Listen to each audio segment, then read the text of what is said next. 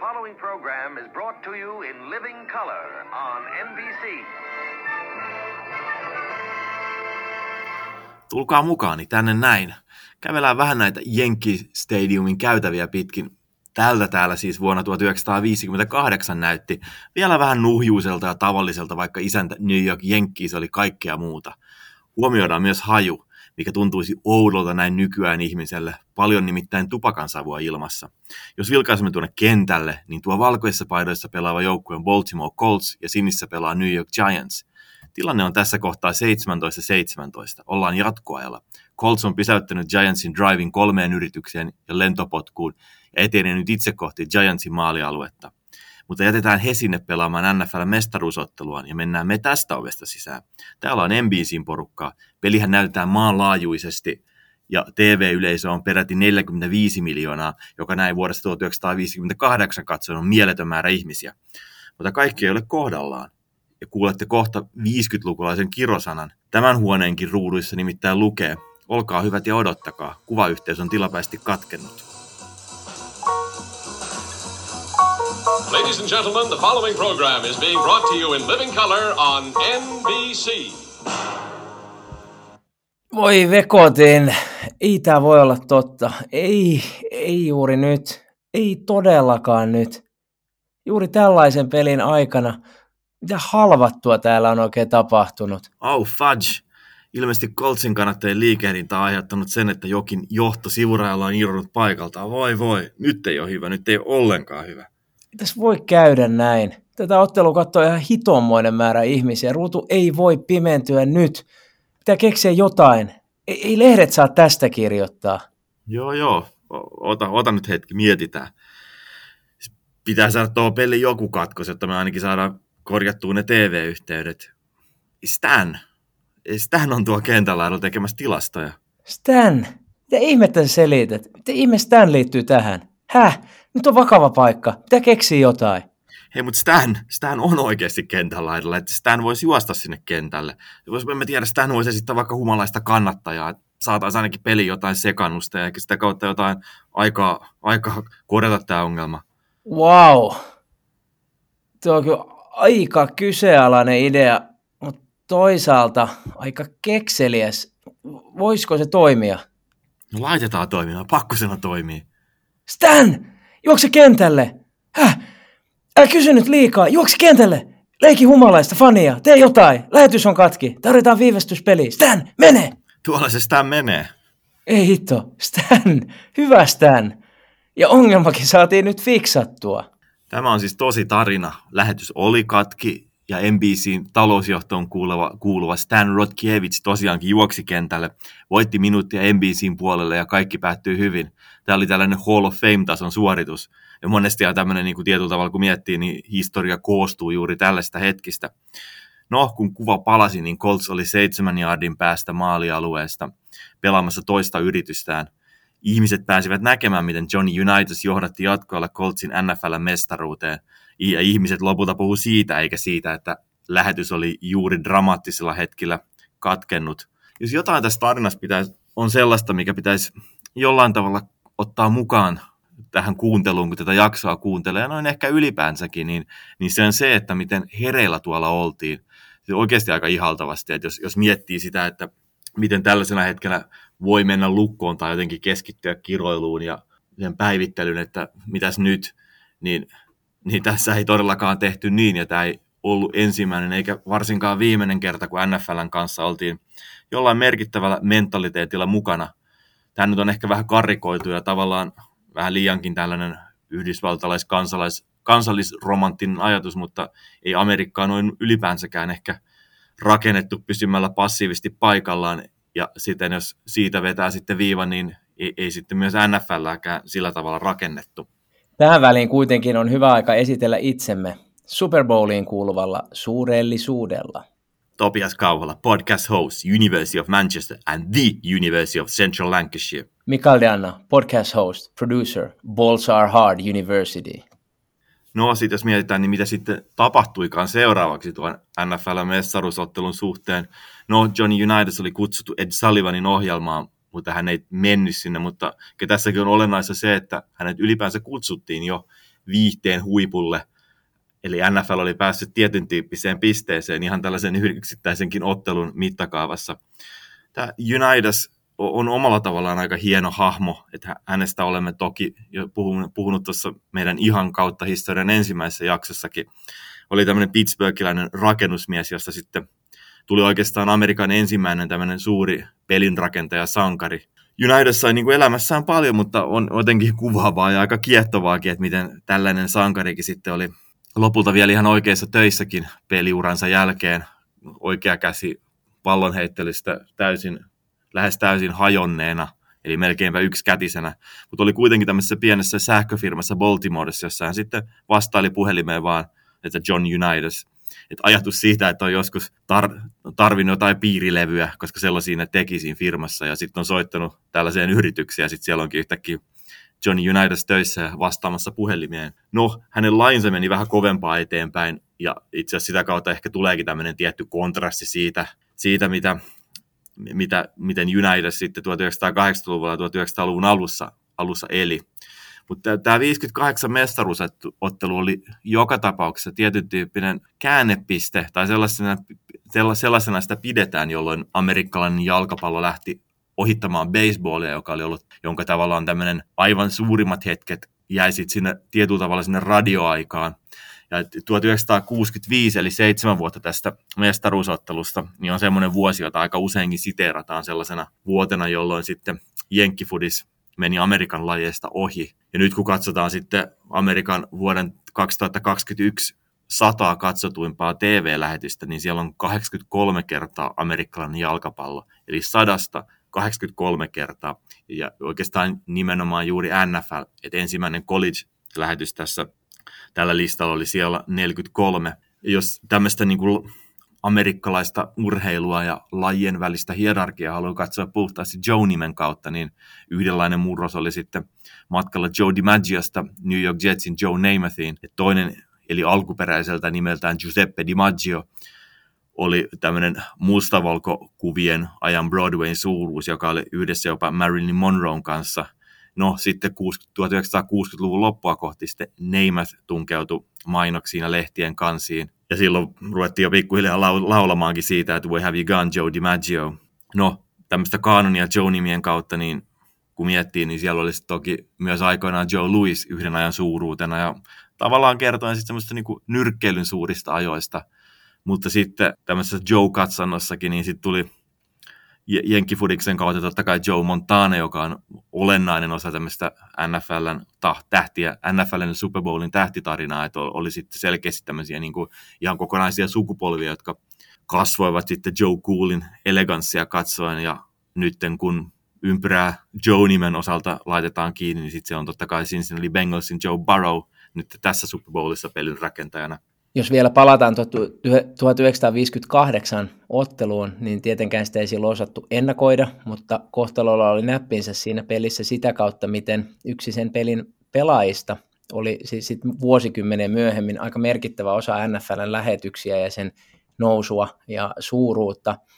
Ja tämä henkilö, josta puhutaan, on Giantsia silloin edustanut Pat Summerall, joka sitten tunnetaan myöhemmin myös ajalta, jolloin hän selosti pele- pelejä, jolloin kommentaattorina toimi John Madden. Toki hän selosti jo ennen Maddenia, mutta Maddenin myötä hän meni vielä uudelle tasolle. Toinen kuriositeetti tämän pelin kohdalla on myös vielä TVtä ajatellen se, miten tässä pelissä niin ikään Giantsia edustanut running back Frank Gifford toimi CBSn selostajana historian ensimmäisessä Super Bowlissa.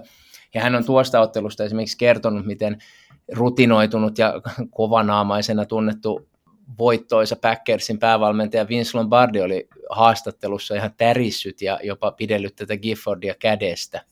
Se on hauska, miten tähänkin peliin edelleenkin, edelleenkin niin kuin palataan, kun puhutaan, että edelleen palataan, niin ihan konkreettisesti tässä muutamiakin viikkoja takaperin. Että jos niin kuin tavallaan tämän ympyrän näkee sulkeutuneen, niin kun puhuttiin, että se, tämä 58 peli oli The Game, niin joku vuonna 1947 syntynyt kuuntelija tässä The Athleticin Mailback-podcastissa, mitä Robert Mays ja Mitchell Schwartz pyörittää, niin, niin hän kertoi nähneensä sen pelin ja rinnasi sen nyt tähän divisionakierrokseen, huippukierrokseen ja kutsui sitä, että se oli ikään kuin, se oli aikoinaan oli The Game, niin tämä oli The Weekend. No sitten sen päälle tuli totta kai vielä konferenssifinaalit, mitkä oli aikamoisia pelejä nekin. Mutta ehkä tätä kautta vielä päästään sitä, että kun oli se yksittäinen peli silloin ja minkälaista tykitystä tässä on nyt ollut, niin osittain myös siihen, että miten, miten huippuunsa viritetty NFL, tai huippuunsa viritetyksi urheilutuotteeksi NFL on tässä matkan varrella kasvanut, ja jotenkin siihen se on semmoinen jotenkin vaan semmoinen tarina, missä on niin monta asiaa kohdannut sitten sieltä 50-luvun lopulla ja koko sen kehityksen kaaressa, miten ollaan päästy nyt tähän tilanteeseen, missä on nyt, mitä tämä tuote on, mitä tämä peli on, miten kaikki tässä on ja minkälaiseen mahdollisesti niin kuin Super Bowliin me pelillisesti mennään, mutta tietysti, että minkälaiseksi tämä Super Bowl ja oikeastaan se ottelu, mikä 58 vuoden tavoin, vaikka sitä ei kutsuta Super Bowliksi, niin se, se ottelu, missä NFLn mestaruus ratketaan, niin tämä on aikamoinen tie ollut, mitä on tässä kuljettu. Voidaan aika kivuttomasti tehdä tämmöinen tietyn tyyppinen kiteytys, että Super Bowl on tapahtumana suuri, ja voidaan myös samalla sanoa, että NFL ja amerikkalainen jalkapallo ovat varsinkin siinä yhteiskunnassa suuria. Et, et tätä tarinaa katsoessa niin televisio oli totta kai siinä aika tärkeässäkin roolissa. Ja kun puhutaan tästä ajasta, jolloin amerikkalaista jalkapallosta tuli sitten se Amerikan peli, niin siinä oli hirvittävän paljon myös sellaisia asioita, jotka tietyllä tavalla upposivat semmoisen sotien jälkeiseen amerikkalaisuuteen, että ihan syvällä sen lajin ja pelin arvoissa ja kasvoissa, että oli kilpailullisuutta, kovuutta ja semmoista kuitenkin sitten semmoista tietyn tyyppistä reiluutta, oli joukkueetosta ja sitten kuitenkin myös jonkin jonkinlainen annos individualismia. Että tämäkin olisi ihan itsessään joskus jo ihan oman jaksonsa aihe lähteä tällä tavalla miettimään sitä.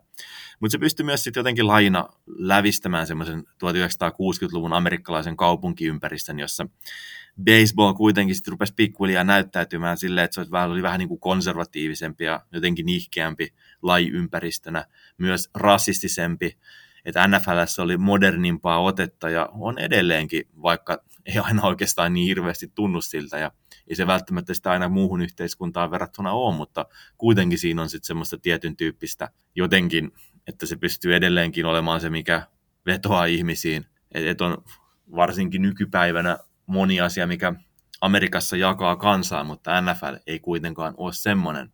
Mutta tämmöisenä isona pointtina on se, että et Super Bowl ja NFL et, et, ei ne lopulta ole vaan niin kuin suuria, vaan ne on myös tehty suuriksi. Että, että tämä on tällainen asia, mitä tässä ehkä niin kuin haluaa todella keskeisen asian alleviivata. Ja että tämä on samalla sitten semmoinen tietyn tyyppinen sen koko lajin tarina USAssa. Nyt me ollaan kuitenkin joka tapauksessa semmoisessa pisteessä, että, että, että se on aika isostikin huomioitu tapahtuma Suomessakin, mikä kertoo tietyn tyyppisestä tämmöisestä angloamerikkalaista kulttuurihegemoniasta, että miten paljon me USAstakin tiedetään niin ihan semmoisia niin kuin miten paljon me seurataan niiden politiikkaakin, vaikka se on itse asiassa yllättävän kaukana tuossa ja miten on lähempänäkin maita, mitkä koskettaa tavallaan meitä, pitäisi koskettaa tavallaan enemmänkin, mutta ei me nyt niistä niin paljon tiedetä, koska se englannin kieli on kuitenkin se, mikä, mikä tässä maailmassa niin isosti dominoi, mutta ei, se, se niin kuin kaikki ei voi laittaa vaan tämmöisenkään piikkiin, vaan on toki kiehtova peli, mutta sitten se on myös jotenkin kauttaaltaan jotenkin myös fantastisesti rakennettu tuote. Jokuhan voi aina olla vähän niin kuin että ne on mielipidekysymyksiä, mikä on fantastisesti rakennettu, mutta, mutta tietyllä semmoisia universaaleja asioita ajatellen, niin se on vaan jotenkin mielettömän hyvin luotu konsepti ja sellaisena jotenkin äärimmäisen kiehtova.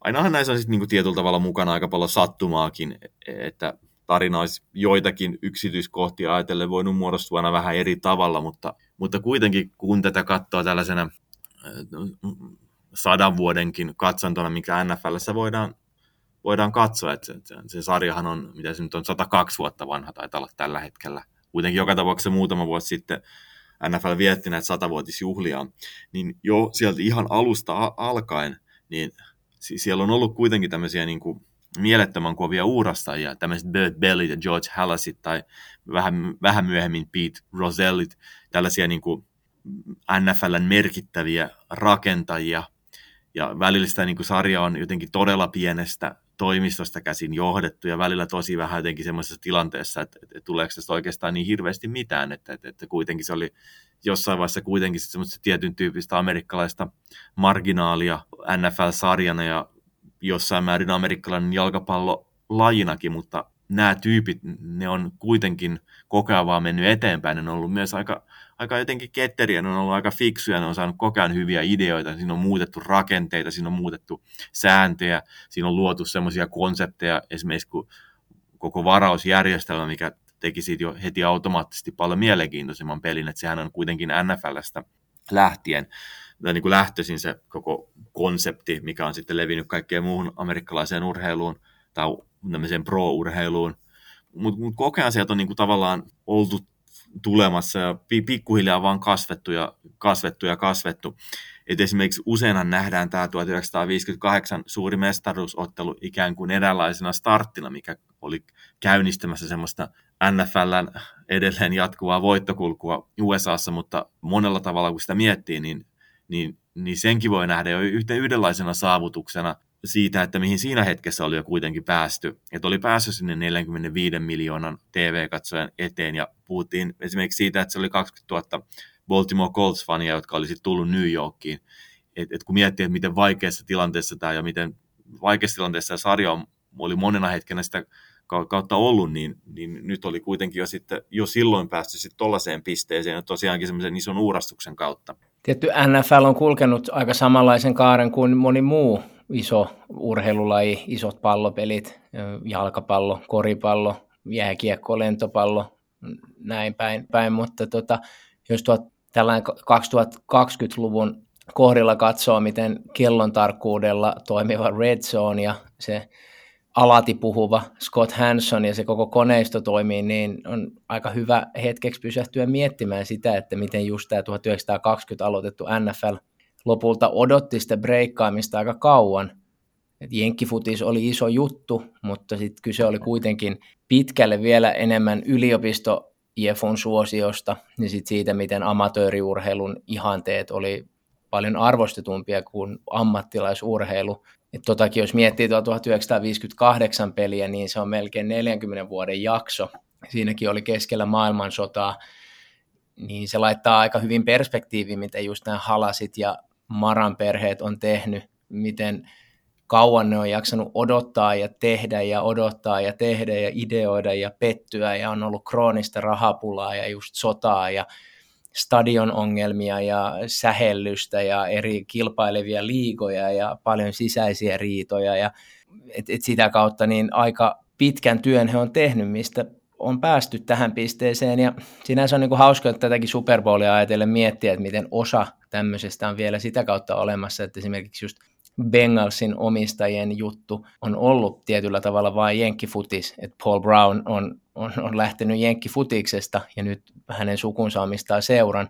Ja sitten siinä toimii aika isona kontrastina se, että nyt kun Denver Broncos on esimerkiksi myynnissä, niin, niin kyse ei ole enää siitä, että kuka ostaa seuran, vaan kuka edes ylipäänsä pystyy ostamaan seuran, koska nämä on niin arvokkaita ja kalliita ja, ja, ja sekin kertoo osaltaan miten tämä laji on kehittynyt ja kasvanut aivan massiiviseksi. Tämmöistä massiivista kasvua ajatellen, niin aika, aika sinänsä tämmöinen niin kuin NFL ja koko Super Bowl, niin tämmöinen tietyn tyyppinen amerikkalainen tarina siitä, että it, it, ei siinä kuitenkaan siinä maassa niin hirveän semmoista niin kuin kovinkaan näkyvää underground-kulttuuria on, vaikka sitä on, on totta kai ihan järjettömän paljon siellä, mutta sitten se kuitenkin semmoista, että sitä keskeistä semmoista mediapintaa kuitenkin sitten dominoi semmoinen jotenkin ajatus sille, että asiat vedetään sitten jotenkin todella – isoiksi ja tehdään asiat jotenkin aika semmoisena niin turboahdettuina, mikä sitten tuo siihen sellaista muovisuutta, mutta monet nyt niin kuin Super Bowlissakin, ne ketkä sitä ei seuraa, ketkä taas jotenkin, joita se jollain tavalla ärsyttää, niin ne siinä niin kuin tietysti ehkä jopa ymmärrettävästikin näkee, mutta semmoista se oikeastaan tietyllä tavalla on, kun sitten mennään markkinoiden ehdoilla ja myös aika pitkälti markkinoiden kautta. Et pieni on siinä harvemmiten sitten kaunista ja näistäkin sitten tehdään tämmöisiä niin kuin valtavan massiivisia sitten konsepteja.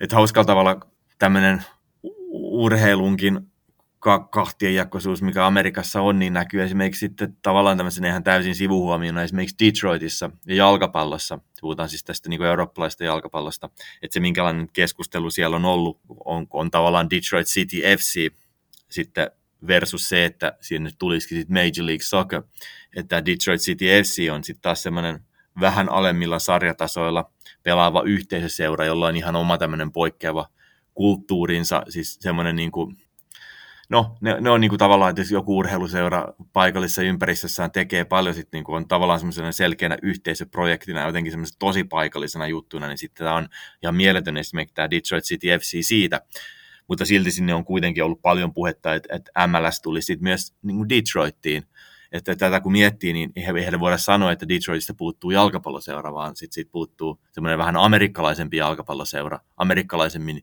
johdettu ja pyöritelty, ja toki sitten samalla ajatellaan, että ehkä vaikka Detroitista ei puutu jalkapalloseura, vaan siellä olisi Detroit City FC, mitä, mitä seurata, vaikka nyt huonolla stadionilla, itse remontoimalla stadionilla pelaakin, niin ehkä tässä sitten puuttuu ennen kaikkea muun muassa Dan Gilbertiltä seura, kuka on sitten tämä niin Cleveland Cavaliersin omistaja, Quicken Loansin omistaja ja perustaja, että et hän on niin kuin yksi, kuka tässä on nyt nähnyt sitten dollarin kuvat silmissään, että se, että se kuva antaa yhdenlaiset kasvat amerikkalaiselle urheilulle ja vähän ehkä luo kontekstia myös tälle keskustelulle, mitä me nyt sitten tässä niin kuin käydään.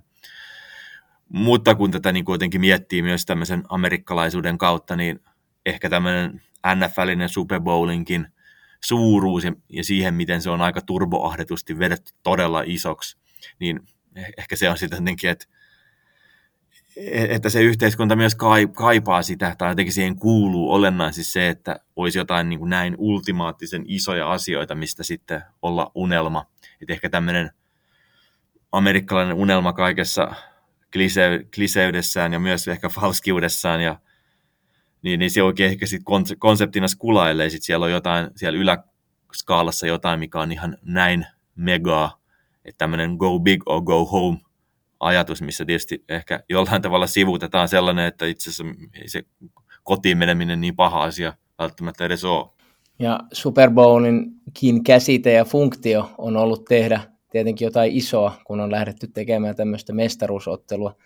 Toki tuon nimen historia on sinänsä erikoinen, ja tästä puhuttiin kaksi vuotta sitten, kun tehtiin Chiefs-jakso siitä, miten Super Bowl-nimi tuli Chiefsin sen aikaisen omistajan Lamar Huntin piiristä, tai oikeammin hänen lapsiltaan, jolla oli leluna tämmöinen Super Bowl-niminen lelu, joka sitten on sanottu, että olisi tämän Super Bowlin nimen taustalla. Ja tietyllä tavalla, joskin nämä ideat eivät aina ole niin kuin kovan aivoriihen tuotosta, mistä toi Super Bowl-nimen alkuperä syntyy, niin, niin tätäkin kuitenkin, kun mestaruusottelua lanseerattiin, niin ruvettiin hyvin työstämään semmoisella tasolla, että pitää saada iso, isolta kuulostava peli. Ja tuon aikainen komissaari Pete Rosell oli juuri pohtinut eri nimiä.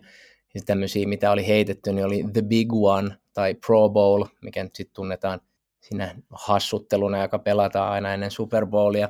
Ja sitten oli ajatus myös tehdä tämmöinen World Series of Football, joka olisi sitten kyllä tietenkin ollut aika halpa kopio baseballin finaalisarjan nimestä.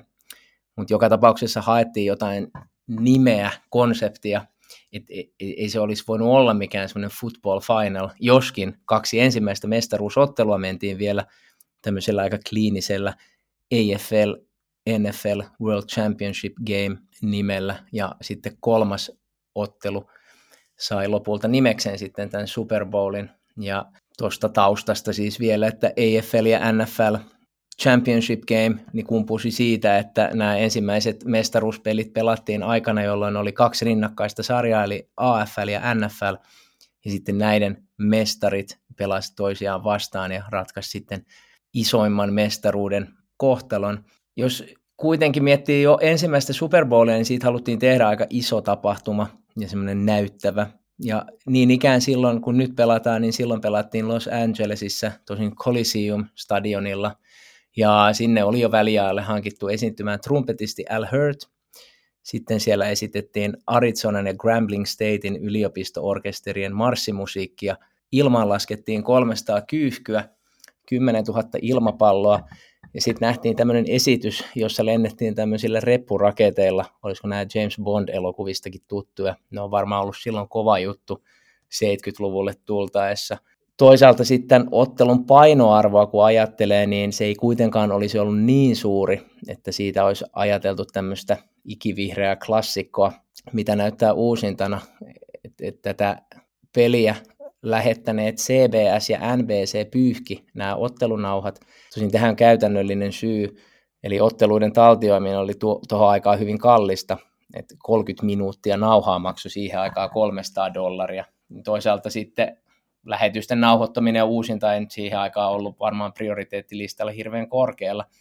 Mutta näin ollen tuosta ottelusta itsessä on jäljellä hyvin vähän kuvamateriaalia, ja tässäkin on tämmöinen vähän outo tarina taustalla, tai tämmöinen, että lopulta vuonna 2011 Pennsylvaniasta on löytynyt yksi nauha, jonka on omistanut tämmöinen Troy Haupt-niminen anestesia-sairaanhoitaja, ja hänen isänsä oli ilmeisesti työvuoron aikana keksinyt nauhoittaa tämän ottelun, josta sitten perheessä ei kukaan oikein tiennyt näiden videoiden ole, tai nauhojen olemassaolosta yhtään mitään, ja sitten nämä löytyi sattumoisin jotenkin niin, että oli vintillä ihmetelty, että mitä tässä laatikossa on, ja sitten ne löytyi. Ja sitten tässäkin on ollut joku vähän tämmöinen hähmäinen, että NFL ei ole halunnut ostaa tätä nauhaa koskaan häneltä, ja tähän on sisältynyt vähän tämmöinen epäselvä tapahtuma, mutta joka tapauksessa niin tästä on hyvin vähän, että sitten NFL Filmsin kautta on saatu parsittua myös jotain kokoon, ja on sitten olemassa tämmöinen versio, josta puuttuu tosin tämä yllä mainittu maineikas puoliaikashow sekä aika iso osa kolmannesta neljänneksestä.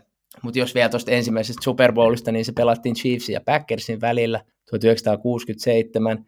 Ja nyt kun ollaan puhuttu tästä NFLn massiivisuudesta ja, ja menestyskoneistosta, niin tuohon aikaan vielä ei oikein hirveän hyvin tiedetty, että mistä tässä pelissä on kyse. Et tietysti tässä oli tämä AFL ja NFL antagonismi, niin nämä joukkueet ei ollut koskaan kohdannut toisiaan ja sit, sitä kautta niin ehkä tämä on ollut vielä vähän semmoinen uutuus, että esimerkiksi tämänkin takia niin tämä ensimmäinen Super Bowl on itse asiassa ainoa, jota ei ole ollut, tai joka ei ole ollut loppuun myyty ja samaan aikaisesti tämä näytettiin kahdelta TV-kanavalta, koska näillä oli kummallakin liigalla oma TV-diili. Mutta kuitenkin tuohon aikaan niin NFL tavoitteli tosi isoja ja Pete Rosellin on sanottu, tätä mestaruusottelua lanseeratessaan toivoneen, että ehkä jonain päivänä tämä peli yltäisi edes baseballin World Seriesin tasolle. No, nyt tämä Rosellin toive toteutui ja Super Bowl on mennyt aika isosti ohi tästä. Et toki näitä nyt on vaikea lähteä vertailemaan, koska tämä on yksittäinen ottelu ja toinen on pitkä ottelusarja, mutta tota, kuitenkin niin Rosellen haaveet ja unelmat on toteutuneet ja nyt tämä peli näytetään yli 180 maassa ja selostetaan 25 eri kielellä. Voidaan varmaan tietyllä tavalla sanoa, että kun Amerikka päättää johonkin satsata, niin se tekee siitä aika kovan ja maagisen, että muu on sitten aika paljon enää kiinni sitten niin kuin arvoista ja valinnoista. Eli jos miettii, että mikä Amerikassa on ei, ei, ei kova ja maagista, niin ne osittain ehkä senkin takia, että ne ei ne halua tehdä joistain asioista, ei ne halua tehdä siitä sen niin hyvää yhteiskuntaa kuin siitä ehkä sinänsä voisi tehdä, että se on ehkä sitten taas ollut aika pitkälti myös valintoja. No, toki voidaan ajatella, kun Vietnamin sota ei mennyt ihan putkeen, vaikka siihen satsattiin ja sen haluttiin olevan onnistunut. Joka tapauksessa Super Bowlhan on aika huikea tarina siinä, miten pystytään tämmöinen niin kuin tietyn tyyppinen suuri urheilutuote yhdistämään silleen niin kuin historian plus nykypäivän, e, että Super Bowl on oikeastaan aika pitkälti niin kuin historian tuote, ja sitä historiaa tuodaan esiinkin, että, että, että se on tietyt legendat, mitkä sen on tehnyt. Legendat on sen tehnyt, ja sitten sen päälle on vedetty sitten tämmöinen tietty, tie, vedetään tämmöinen tietynlainen raaka-annos sitten modernius steroideja, eli jotenkin tämmöinen kuitenkin, että ei Super Bowl olisi sitä, mitä ilman, että siinä olisi se pitkä, pitkä kaari, mikä siinä on sen koko Super Bowlin historian ajan ollut, mutta eikä niinkään, että se kaari jotenkin vaan vienyt tänne, vaan siinä on koko ajan sitten niin kuin isketty semmoista niin kuin modernia, moderniushormonia siihen koko ajan, ja että se pysyy sille jollain tavalla ajan kärryilläkin mukana. Historia kun mainittiin, niin Daryl Reevesia ja Ty Loota yhdistää se, että he kumpikin ovat voittaneet Super Bowlin ja kumpikin on kotoisin Ali Kupasta. Ja kun puhutaan tämmöistä ehkä sitten varsinkin tästä modernius, modernista sen, sen hormonin piikittämisestä siihen koko tuotteeseen, niin, niin Jenkkifudis ja NFL voi tehdäkin sen, tai NBA voisi tehdä. Et sitä ei ole ihan samalla tavalla na- naitettu sitten tällaisiin perinteisiin, kuten sitten taas baseballin tapauksessa. Että et se, se omalla tavallaan ehkä jopa pelasti, pelasti amerikkalaisen jalkapallon, että se tuli kuitenkin tavallaan tämmöisistä isoista lajeista sitten kakkosena, tai to, kakkoslajina sitten niin kuin jossain vaiheessa siihen kuvioihin, että se voi oikeasti sitten niin kuin vielä paukuttaa itsestään tämmöisen spektaakkelin. Et jos miettii esimerkiksi tämmöisenä, niin kuin, ei mennä siihen vaan siihen pelkkään Super Bowliin, vaan että et nyt oli esimerkiksi tämä Detroitin, Detroit Lionsin kiitospäivän pelikin, niin sit siellä oli jossain siinä puolialla tällainen rap-esitys. Että et, et jotenkin, että et ei sitä niin kuin enää edes mietikään, ei sitä niin kuin ihmettele silleen, niin kuin, että, että nyt on keskelle tämmöistä urheilu, tapahtumaa halunnut kaikkea tämmöistäkin luoda. Ja toki esimerkki olisi sitten niin kuin aivan jokaisesta ottelutapahtumasta omalla tavallaan, että, että se on niin kuin viety tietylle tasolle silleen kaiken tämmöisen niin kuin yleisen viihteen ympärillä. Mutta mut omalla perspektiivillä sitä kaikkea tämmöistäkin, esimerkiksi tätä rap mikä oli siellä Lionsin pelissä, niin jos se laittaisi sitten baseballin, niin se näyttäisi jotenkin hyvin hassulta ja se jotenkin näyttäisi siltä, että se ei, ei kuulu sinne. Et, et va, varmaan kun tässä baseballissa puhutaan, niin ainoa kerta, kun mä muistan jostain syystä koskaan heränneeni katsomaan World Seriesin finaaleja, niin, niin se, ainakin sen mä muistan siitä, että miten silloin vielä kun nimenomaan oli niin kuin World Series, eli, eli baseballin isointa, mitä siellä saattoi olla, niin se oli siinä kyseessä, niin miten jotenkin, mikä siinä oli kiehtova, oli nimenomaan se, niin kuin se historia, että oli, se, oli ne stadionit, mä en muista mikä stadion se oli, mutta se oli just joku tämmöinen niin kuin oikein tämmöinen perinteinen amerikkalainen baseball-stadion, jotenkin semmoista, miten, mitä ne kauneimmillaan on. Sitten oli ne jotenkin ne peliasut, mitkä ei kuitenkaan ole niin hirvittävän paljon muuttunut. Sitten oli se, koko, se, se hetki, kun oli kansallislaulu ja miten ne pelaajat siinä seisoi siinä rivissä siinä vähän jotenkin siitä syöttökummusta kumpaankin suuntaan ja kuten joskus 1920-luvulla konsanaan. Sitten oli kaikki ne ruusukkeet siellä, sen hienon stadionin niissä kaiteissa, tai ruusukkeet, mitkä on ne valko-sinipunaiset jutut, mitä noissa monesti sitten niin kuin tietyllä tavalla roikkuu niissä kaiteissa. Jos mä nyt haluaisin mennä katsomaan sitä, että mitä Amerikka on, niin mä menisin Jenkkifudispeliin. Olisi sitten NFL, olisi sitten jotain, vaikka ihan lukiopeliäkin jossain pienellä paikakunnalla. E, et se, se olisi jollain tavalla, mikä kuvastaisi semmoista modernia amerikkalaisuutta monella tapaa. Mutta sitten jos mä haluaisin tietyltä semmoisen aikamatkan siihen, mitä Amerikka olisi, niin sitten mä menisin jonnekin tiedä, Chicago, Boston, Detroit, Baltimore, New York tai vaikka St. Louis menisin katsomaan sitten tämmöisen oikein perinteisen baseball-joukkueen peliä. Yhdysvaltalaisessa urheilussa on ollut tapana tehdä eri liigojen yhdistymisiä, koska tosiaan se urheilun kenttä on hyvin erilainen kuin esimerkiksi Euroopassa. Ja itse asiassa nyt kun mainitsit baseballin ja perinteet, niin oli aika hätkähdyttävää nähdä, että miten vasta vuonna 2000 nämä kaksi konferenssia, jotka siellä kilpailevat, kamppailee, niin yhdisty virallisesti. Esimerkiksi NFL teki tämän saman vuonna 1970 tai 1966 tästä sopi, sovittiin, että aloitetaan tämmöinen yhdistyminen. Ja NFL on osannut käyttää aika hyvin tätä lajin sisäistä kilpailua, että on se ollut sit niin ulkoista tai niin yliopistosta tai sitten näitä kilpailevia liigoita on ollut historian aikana tosi paljon, mitä NFL on sitten potkinut jaloistaan pois ja tukahduttanut, mutta sitten tämä AFL, niin tämä pystyi kasvamaan aika vakavasti otettavaksi kilpailijaksi. Siinäkin on vähän sitä, että NFL oli siihen aikaan sun aika suljettu yhteisö, ja sitten kun löytyi tämmöisiä vauraita henkilöitä, esimerkiksi just Chiefsin omistaja Lamar Hunt, niin sitten kun heitä oli tarpeeksi, niin sitten totesi, että okei, tehdään oma. Ja koska sitten siitä tuli niin iso, ja suosittu, niin nämä sarjat aloitti tämmöisen yhdistymisprosessin tosiaan vuonna 1966 ja sitä kautta on syntynyt Super Bowl, tämä mestaruusottelu. Ja tosiaan just vaikka vasta just ensimmäisessä Super Bowlissa kummankin sarjan parhaat joukkueet tai mestarit kohtas. Et, et siihenkin on silloin osattu rakentaa sellainen tietty jännitys ja etenkin siksi, että NFL piti itseään aivan ylivertaisena ja lähtökohta oli semmoinen, että ei AFL-joukkue voisi kamppailla missään tapauksessa voitosta. Ja ensimmäisen Super Bowlin jälkeen, jonka Packers voitti, niin heidän päävalmentaja Vince Lombardi oli sanonut, että ei AFS, AFLn paras joukkue kestä minkälaista vertailua NFL-joukkueen kanssa. No kaksi vuotta myöhemmin sitten Joe Namath osoitti nämä aivan roskapuheeksi ja johdatti Jetsin mestariksi ja näin rikottiin tämmöinen myytti ja lasikatto. Jotain tästä niin kuin just kertoo tästä Jenkkien urheilusta, mistä just puhuit tuosta Detroitin jalkapalloseurasta ja tästä, että, että, että kun ei ole sarjatasoja, on vaan sarjoja ja sitten kilpailee ja sitten on semmoinen nälkäpeli ja sarjojen kesteet, jonkun pitää voittaa se taistelu ja sitten joku nousee suurimmaksi ja siinäkin on varmaan sellainen oma voimansa, mikä sitten nostattaa entisestään sitä sarjaa ja sen kokoa ja arvoa ja näkyvyyttä. Tällaisena vielä sivuhuomiona tuossa koko tästä niin kuin yhden sarjan konseptista, niin jotenkin tässä Super Bowlin kontekstissa siinäkin on jotenkin aika olennaista, kun, kun ei ole tämmöistä, kun ei ole sarjatasoja, ja sitten kun siinä yhdessäkin sarjassa on sitten tasausjärjestelmä, niin sitten Super Bowl ei ole kuitenkaan sitten, tai NFL ei ole kovinkaan elitistinen niin kuin tuotteena. Et nytkin jos miettii, niin sitten siellä on Cincinnati Bengals toisena joukkueena, mikä vasta ihan vastikään oli oikeasti todella huono. Et se oli niin huono joukkue, että ne sai sitten ykköspikin kaksi vuotta sitten ja sai sillä sitten niin kuin Joe Burrown. Että sitten taas jos miettii, niin joku jalkapallon mestareliiga on taas sitten tietyn tyyppistä eliitin juhlaa. Että sitten taas jos, jos on vaikka joku este FC Kölnin tai FC Utrechtin tai aina kun mä mainitsen täällä niin Brescia, niin mainitaan Bresciakin, niin näiden joukkueiden faneille, niin en mä sitten tiedä, mitä se niin sit kaikkineen antaa katsoa, kun Nipulinen rikkaita seuroja aina keskenään katsoo sitten, että kuka, kuka niistä sit on paras, kun lopulta se on aika pieni määrä seuroja, mitkä siellä nyt sit kuitenkaan omaa sellaista taloudellista voimaa, että ne voisi niin oikeasti taistella mestariliigan voitosta.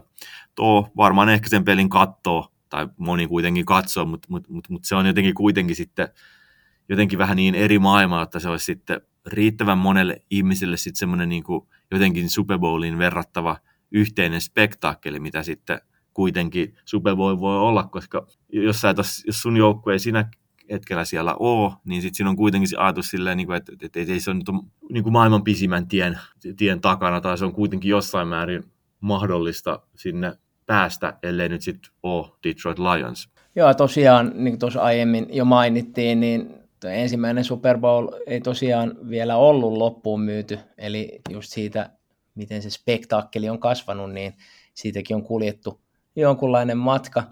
Jotain siitäkin kertoo, että NFL pitkään ja ilmeisesti, tai yhdysvaltalaisessa urheilussa on ollut pitkään semmoisena käytäntönä, että, että sen alueen, jos jossain kaupungissa pelataan kotipeli, niin sitä ei sillä alueella näytetä televisiosta, ja tämä systeemi on aika hiljattainkin sit loppujen lopuksi purettu, mutta tämmöisiä rajoituksia näitä mikä jotenkin huvittavaa ajatella nykyvalossa, missä etenkin sit internetin kautta striimataan kaikki ja kaikki on livenä ja urheilu on livenä ja urheilu härskintyy helpommin kuin vanha kala, niin sitten kuitenkin siihen aikaan niin ja pitkään TV nähtiin tämmöisenä jonkinlaisena häiritsevänä kilpailijana, että, että jos peli näytettiin TVstä, niin se on pois siitä yleisömäärästä ja siitä, mitkä tulee paikan päälle katsomaan. Tämä tekee tästä aina miettii sitten, missä ollaan nyt, niin se, mistä on lähdetty, niin se tuo mielenkiintoisella tavalla perspektiiviä siihen, miten, mihin tätä on viety ja mitä tämä on nykyään ja just miten tämä spektaakkeli, mikä ennen ei oikein haluttu, että näkyy televisiossa, että ihmiset tulee paikan päälle ja nyt tosiaan pyörii sit yli 180 maassa, mikä on siis hyvin, hyvin paljon. Se, mikä tässä on ollut myös omalla tavallaan hirvittävän taitavaa tässä Super Bowlissa, niin on semmoinen tietyn tyyppinen urheilun ja viihteen naittaminen yhteen. Että joitakin sitten, nyt puhutaan ensisijaisesti sitten tietysti USAn yleisöstä, niin joitain kiinnostaa itse se peli, joitain sitten taas myyttinen halftime show tai sitten kaikki, mikä siihen pelin ympärillä on, esimerkiksi nähdä sitten, että minkälaisia tämmöisiä miljoonia maksavia TV-mainoksia sinne on tuotu mutta kaikki ne siinä on aika paljon tämmöistä niin kuin sitten tietyn tyyppistä rituaalimaisuutta, että jokaisella perheellä ja ihmisillä on niin kuin tietyn tyyppiset omat tavat ja omat tavat elää ja olla sitten osa sitä niin kuin päivää ja että mitä silloin syödään ja miten sitä niin kuin peliä katsotaan ja missä ja ketä on niin kuin kutsuttu ja mitä kaikenlaisia erilaisia riittiä, traditioita siihen liittyy.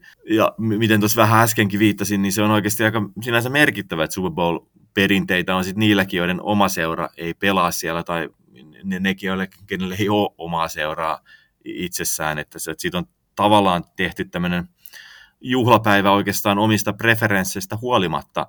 Mitä sitten myös tässä niin kuin NFLn mittakaavassa myös Monday Night Football on myös.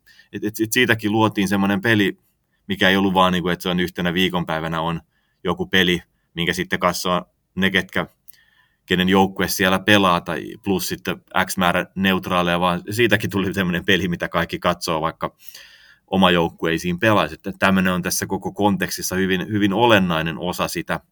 No, Super Bowlin osalta voitaisiin totta kai miettiä, kuten äsken puhuin tästä niin urheilun ja viihteen yhdistämisestä, että luotiin taas tämmöinen aika, aika muovin, muovinen ja kaupallinen tuote, jossa keskellä sitten urheilupeliä laitettiin tämmöinen popmusiikin esi- esityskin sitten kaikki ne taustatanssioineen ja pyro, pyro, pyroineen, mitä tämä niin kuin halftime show on. Ja varmaan se lopputulemana näyttääkin niin muoviselta kuin se tietyllä tavalla, tai se näyttääkin noin muoviselta, mutta se, ehkä se muovisuuskin vähän rupeaa siinä karisemaan pois, jos, jos sit, niin kuin tavallaan katsoo myös tämmöisessä historiallisessa kontekstissa. Että sekin on sellainen asia, mihin on sitten vaan pikkuhiljaa koko ajan tapahtunut kehitystä ja että se on kasvanut ja kasvanut, mutta sekin on kuitenkin lähtenyt hyvin, hyvin kaukaa. Sekin on lähtenyt sieltä jostain sadan vuoden pää, takaa. Että aluksi täällä oli jossain joidenkin pelien tauolla jotain koiranäytöksiä, ja sitten on koko tämä niin kuin, tavallaan kouluurheilun perinne esimerkiksi soittokunnista. Et jos sä ajattelet sitä, että sulla on niin kuin musiikki osana urheilutapahtumaa, niin, niin se on ollut silleen niin kuin kautta historian, koska on ollut nämä, nämä soittokunnat soittamassa siellä otteluissa. Eli, eli tämä ajatus musiikista ja urheilusta on todella vanha. Et se on vaan sitten niin kuin muodostunut evoluutioltaan sitten tietynlaiseksi tällaisessa tässä NFLin, NFLin ja Super Bowlin kontekstissa, että siinä on tullut vielä enemmän viihdettä ja vielä enemmän jotenkin tämmöistä spektaakkelimaisuutta. Että tavallaan tästä niin kuin Super Bowl jotenkin koko konseptina ja siitä, että mitä se käytännössä on, niin se laittaa taas urheilua semmoiseen tiettyyn asemaan amerikkalaisuudessa, että, a, että se on hyvin tärkeää, että se on oikeasti semmoinen niin kuin aidosti tärkeä asia amerikkalaisessa yhteiskunnassa ja sitä se on niin kuin avoimesti ja sitä ei, ole silleen, niin kuin, ei liity semmoista tietyn tyyppistä elitismiä siihen, mistä me ollaan joskus aikaisemminkin jo puhuttu. Ja sitten tätäkin kautta, niin se ei ole vaan oikeastaan urheilun seuraajille.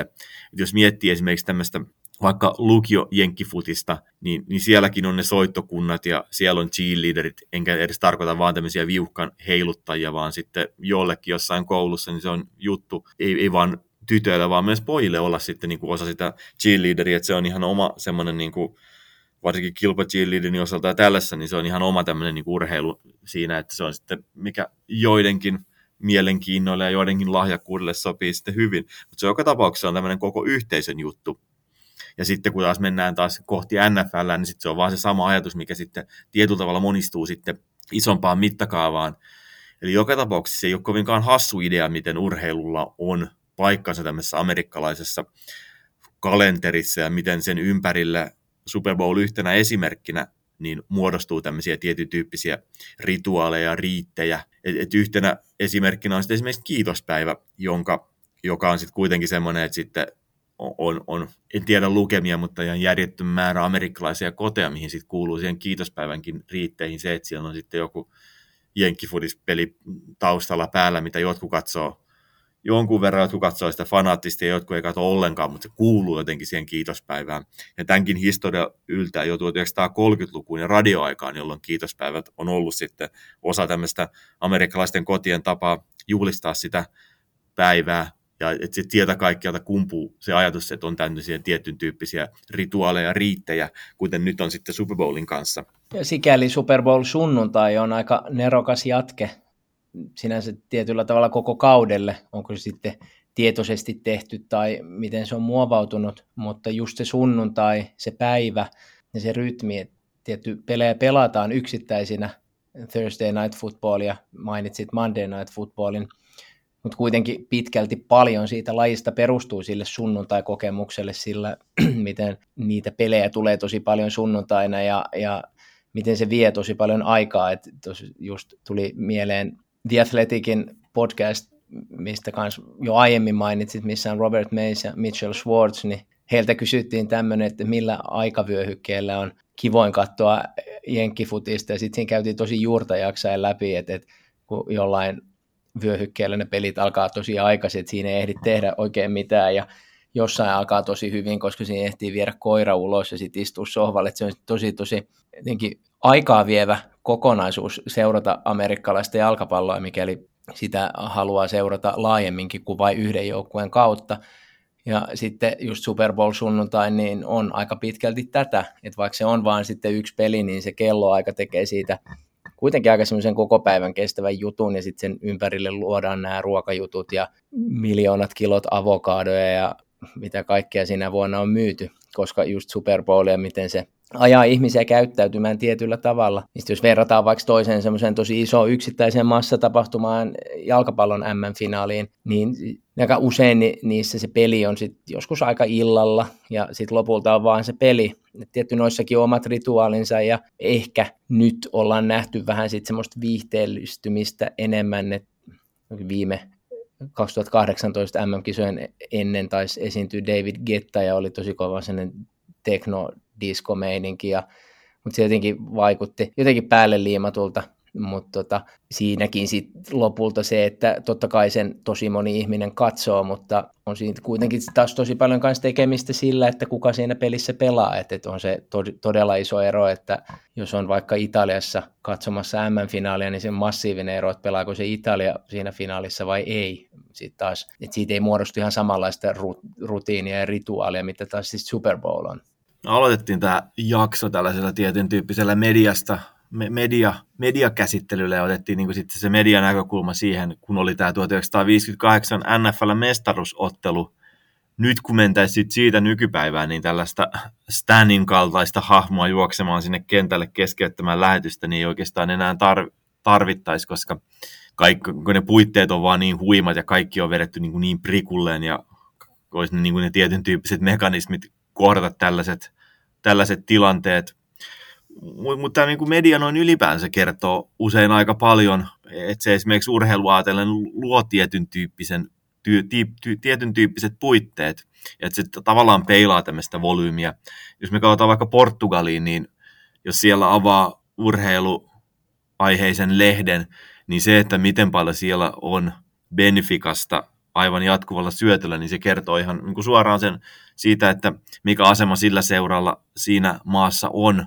Tai sitten jos ottaa vaikka Italia ja sen paikalliset urheilu sanomalehdet, niin no se, että mi- mitä lajeja siellä käsitellään, tietysti ensisijaisesti calcioa ja sitten millä tavoin, niin se kertoo hyvin paljon Italiassa sitten niin kuin urheilumaana. No Amerikassa sitten taas NFL. Se on ehkä vaikea sitten enää niin kuin tämmöistä peruslähetystä nyt lähteä enää niin voimallisesti arvioimaan, mutta esimerkiksi sitten se, että kun siellä on sitten on näitä yksittäisiä otteluita oltu Nickelodeon lasten kanavalla, niin se on niin kuin ihan pysäyttävää, miten järjettömän loistavasti ne lähetykset on, on rakennettu. Et mä tuossa jotain ottelua katoin 15 minuuttia sitä, niin kuin sitä lähetystä ihan mielenkiinnosta, ja se oli aivan briljantti. Ei, ei toki niin kuin silleen mulle suunnattu, mutta sellainen, että, että kun on tämmöinen ajatus, että NFL on lasten kanavalla, niin miten se on kaikki, kaikki ne koko konsepteineen ja kaikki ne niin kuin niitä ihmisineen, ketkä siellä on ne selostajat ja miten se koko niin kuin, tuote on rakennettu ja miten hyvin se on niin kuin, tavallaan tehty. Et se itse asiassa selostuskin siitä, että miten on pystytty aika loistava malli luomaan siinä, että selostetaan peliä, opetetaan sitä peliä, mutta sitten kuitenkin, että, että, että se tehdään niin kuin lapsille. Ja sitten ne kaikki grafiikat ja kaikki nämä slime-vyöryt, kun tulee touchdownit ja mitkä nyt on Paavo Pesusienet siellä jossain po- tuossa kenttä potku haarukassa ja jotenkin siis silleen, niin kuin, että, että se oli pysäyttävää, miten hyvin se oli niin kuin, tavallaan se koko lähetys ja koko tuote rakennettu. Toki sitten samalla aikaisesti joku Manning Cast, mikä on Monday Night Footballissa ollut tämän kauden, se oli loistavasti rakennettu. Et NFL yksinkertaisesti vaan dominoi tämmöisissä asioissa, mitkä liittyy televisioon. Pois lukien ehkä tämän NFL Game Passin karmea valikko, varsinkin nyt kaikkien, kaikkiin dokumentteihin liittyen, niin siitä miinus miinus heille. Mutta tässäkin jotenkin tavallaan yhdistyy se, että on A, mediateknologia, sen kehitys, plus sitten semmoinen tietyn tyyppinen halu tehdä parasta mahdollista tuotetta. Että se tekee näistä tämän alan ykkösiä. Että jos ajattelee tämmöisiä kuvausmalleja ja kuvausteknologiaa ja niin, niin siinähän nähdään se, että minkälainen maa Amerikka on ja mi, mi, miten ne on kuitenkin sitten maan, maailman johtava maa kaikkea, mikä liittyy, liittyy liikkuvaan kuvaan että jos katsoo ihan vaan puhtaasti niitä mainoksiakin, mitä niissä lähetyksissä on, niin nehän on niin kuin tavallaan ohjaukseltaan plus sitten kameroiden laadultaan niin ihan tämmöistä elokuvatasoa. Että siitä on sellainen jännä kontrasti, jos sitten sattuu jotenkin sitten sen jälkeen avaamaan sitten Suomen TVn yhdeksi Game Passin miinukseksi voidaan sitten vielä lisätä se heidän huono kykynsä ottaa maksua vastaan, mutta toisaalta se on käyttäjäystävällisempi lopputulos. Mutta tuosta mediasta kun puhutaan, niin tietyllä tavalla Stanin perintö kuitenkin elää vielä jossain määrin, tai ainakin sen NBCn studion asenne. Tuossa luin Athleticista semmoista juttua, mikä oli sitten tehty tämän maineikan Chiefs Bills-ottelun jälkeen, jossa sitten oltiin haastateltu CBSn tuottajaa Jim Rickhoffia, ja miten hän kuvasi sitä, miten siinä pelin lopussa toimittiin, kun se johtoasema vaihtui viimeisen kahden minuutin aikana lukuisia kertoja, miten se ottelu vielä muuttui totaalisesti Chiefsin saatua tasoitus 13 sekunnin peliajan, tai sitten kun peliä oli vielä jäljellä 13 sekuntia, ja se oli jotenkin semmoinen niin hengästyttävä lukukokemus siitä, miten se, tämä henkilö luetteli sitä, miten piti niin kuin ohjata sitä tuotantoa, sitä tuotantotiimiä ja, ja kiireellisessä, todella intensiivisessä aikaikkunassa olemaan jopa niin kuin askel edelle. Et, et piti saada oikeat zoomaukset oikeisiin henkilöihin ja piti samalla saada hidastukset ja sitten just tämmöistä, että nyt pitää saada valmentajat kuviin ja nyt pitää saada Josh Allenin vanhemmat kuviin ja sitten se menee kuitenkin ihan ylösalaisin just noiden viimeisen 13 sekunnin aikana, ja taas pitää käydä tuo koko ruljenssi läpi, ja sulla on aikaa siis niin kuin sekunteja. Et tietyllä tavalla se, kun kentällä pelaa kaksi erittäin pitkälle organisoitua ja valmennettua ja kaikin puolin johdettua joukkuetta ja organisaatiota, niin sitten siinä no, kolmas joukkue on tietenkin tuomarit, joita ei kehuta koskaan, ja sitten yksi olennainen joukkue on just TV-tuotanto, tiimi, TV-kanava, joka toimii ihan mielettömällä tehokkuudella ja varmaan monella tavalla vetää vertoa just joukkueiden toiminnalle ja ehkä tekee monia asioita jopa paremminkin, koska sit ei, se, ei semmoisia virheitä, mitä 1958, okei okay, teknologiakin on, on eri, mutta niitä on tosi vähän ja niihin ei yksinkertaisesti oikein ole varaa. Ja sit se on tosi älytön, miten puhutaan kuitenkin, tai siis kun ne tuotannot on massiivisia yhden siksikin, että tuossakin nyt mainitsit Super Bowlin mainokset, niin 30 sekunnin mainos tällä hetkellä on myynnissä NBClle 6,5 miljoonalla dollarilla. Se on massiivinen lukema hyvin lyhyestä mainosajasta. Loppuun heitä vielä yhden tyyppisen tämmöisen esimerkin ja tarinan NFLstä vuodelta 2022. Mä luulen, että tämä on divisiona kierrokselta, kun 49ers kohtasi Dallasissa Cowboys. Mä en ole itse asiassa varma, onko tämä nyt se peli. Mutta kuitenkin tämä oli joku Ninersin vieraspeli. Mutta siitä on joka tapauksessa YouTubessa hieno video, kun Ninersin joukkue kävelee sitten käytävää pitkin kentälle niin, että siinä vieressä sitten kävelee se joukkueen huoltaja kantaen tämmöistä jättimäistä Niners kustomoitua beatboxia, jossa soitetaan sitten Kodak Blackin Super Gremlinia. Et moni asia siinä on niin kuin tietyllä tavalla kiehtovaa ja ehkä pysäyttävää siinä videossa, kun nähdä tämä joukkue kulkemassa siellä. Et ensinnäkin siinä Debo Samuel ja Trent Williams räppää sen musan tahdissa siinä porukan joukkueen edessä kävellen. Ja et, et, et siinäkin jotenkin siinä kun ne räppää, että man we could be superstars, we've been riding wrecking cars. Et sitä jotenkin jää miettimään sitä, sitä niin kuin tavallaan seulaa, jonka läpi edetään NFLään ja siihen, että sitten niin kuin kuljetaan porukan keulalla stadionin käytävää pitkin sit niiden miljoonien ihmisten TV-yleisön eteen, että mikä on ollut se koneisto kohti sitten tätä koneistoa tämän koneiston sisällä. Ja ehkä erityisesti tuossa, että sit kun tavallaan kun katsoo sitä peliä, niin ne on vaan semmoisia niin kuin superluokan pelaaja, mitä siellä kentällä on, mutta sitten ehkä tällaisessa videossa, kun se on kuitenkin sitten kuvattu jossain muussa tilanteessa kuin pelitilanteessa, eli sitten niin valmistautuessa peliin, niin nämä jollain tavalla niin kuin näyttäytyykin vähän ehkä tavallisemmilta ihmisiltä, tai sitten sitä tulee niin kuin ehkä mietittyä silleen, niin kuin, että, että miten nämä on nyt kuitenkin ollut niitä, ketkä on tähän tilanteeseen ja tähän asemaan omalla lahjakkuudellaan ja kovalla työllään päässyt. Ja sitten siinä on myös jotain semmoista niin kuin Jenkkifudiksen voimassa siinä videossa, kun tuommoinen iso joukkueellinen pelaaja kävelee sitten jokainen omalla tavallaan keskittyen sitten kypärät päässä puukopista kentälle sitten taistelemaan isolla porukalla niistä tuumista ja jaardeista, jokaisella tietyn tyyppinen oma, oma tehtävänsä siinä joukkueessa. Että et kyllä iso palanen tämmöistä Super Bowlin suuruutta on myös sitten sen lajin voimassa ja myös ehkä sitten siinä, että kun se on sitten kerrasta poikki ja se on sit, siinä ei ole niin kuin pelataan neljästä voitosta ja, ja sitten kun kuten mainitsit on Chiefs Bills pelinkin, että miten pienistä asioista se loppujen lopuksi koostuu, kuten esimerkiksi jos tämä nyt tämä video oli siitä Cowboysin ja Ninersin kohtaamisesta, että miten pienistä asioista se on ja miten se on, niin kuin, se on vähän niin kuin semmoista koko ajan semmoista jatkuvaa kerrasta poikki ja se pitää olla koko ajan niin kuin semmoinen äärimmäinen fokus ja, ja jotenkin se, että se tekee siitä myös sellaisen niin kuin mielettömän kiehtovaa, miten semmoinen sankaruus ja antisankaruus on sitten niin ihan vaan pienissä hetkissä. Ja sitten vielä tähän, että, että tämäkään Ninersin video tai Nainesista kertova video ei sinänsä ollut ehkä sitten kovinkaan orgaaninen, vaan myös sekin oli sitten tämmöinen tiedostettu spektaakkeli. Että sehän on toki ylipäänsä urheilussa hyvin sekunnilleen suunniteltu, että milloin kellolyömällä sitten kopista astutaan kentälle. Mutta sitten tässä oli vielä sit samalla, että se oli ihan, se oli myös silleen samalla tarkalla sekunnilla laitettu sitten se biisi siellä kopissa soimaan, joten sitten siinä hetkenä, kun se ovet lävähtää auki ja se joukkue sieltä tulee, niin sitten siinä on Trent ja Debo pääsee sitten niinku tasan tarkkaan tietyllä tavalla iskemään siihen tiettyyn biisin kohtaan. Ja sitten siinä oli odottamassa siinä puukoppien ulkopuolella San Francisco 49ersin oma kuvaaja, ainakin Lippiksestä, Lippiksestä päätellen, ja sitten taas NFL Films videokameroiden kanssa odottamalla sitä hetkeä. Ne, ne, niilläkin näkyy semmoinen tietty keskittyneisyys, että okei, kohta me mennään, kohta me tulee sieltä, siis meidän pitää tehdä meidän oma tehtävämme. Ja sitten kun siinä lähdetään liikkeelle, niin sekin on yhdenlainen tämmöinen kovan ammattitaidon high performance suoritus kävellä sitten takaperin semmoisen ison videokameran kanssa koko ajan niin kuin sitä porukkaa kuvaten ja sitten samalla vetää se koko käytävän mutkat kaikki oikein kompastumatta. Sitten siinä on toinen tyyppi vieressä, kuka on, on, pitää huolen siitä, niin kuin siitä, siitä isosta kameran johdosta, ja sekin vetää sen niin kuin ihan täysin virheettömästi sen suorituksen, ne saa tämän homman kuvattua.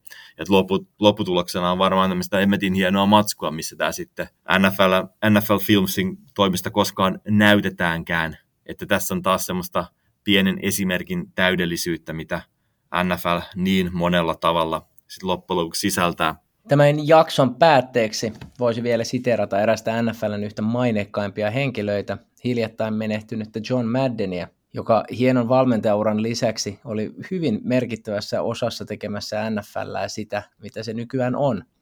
Sellainen lyhyt lausahdus, jossa yhdistyy viihde, jenkkifutis kiteytettynä sekä historian perinteet. It's a touchdown.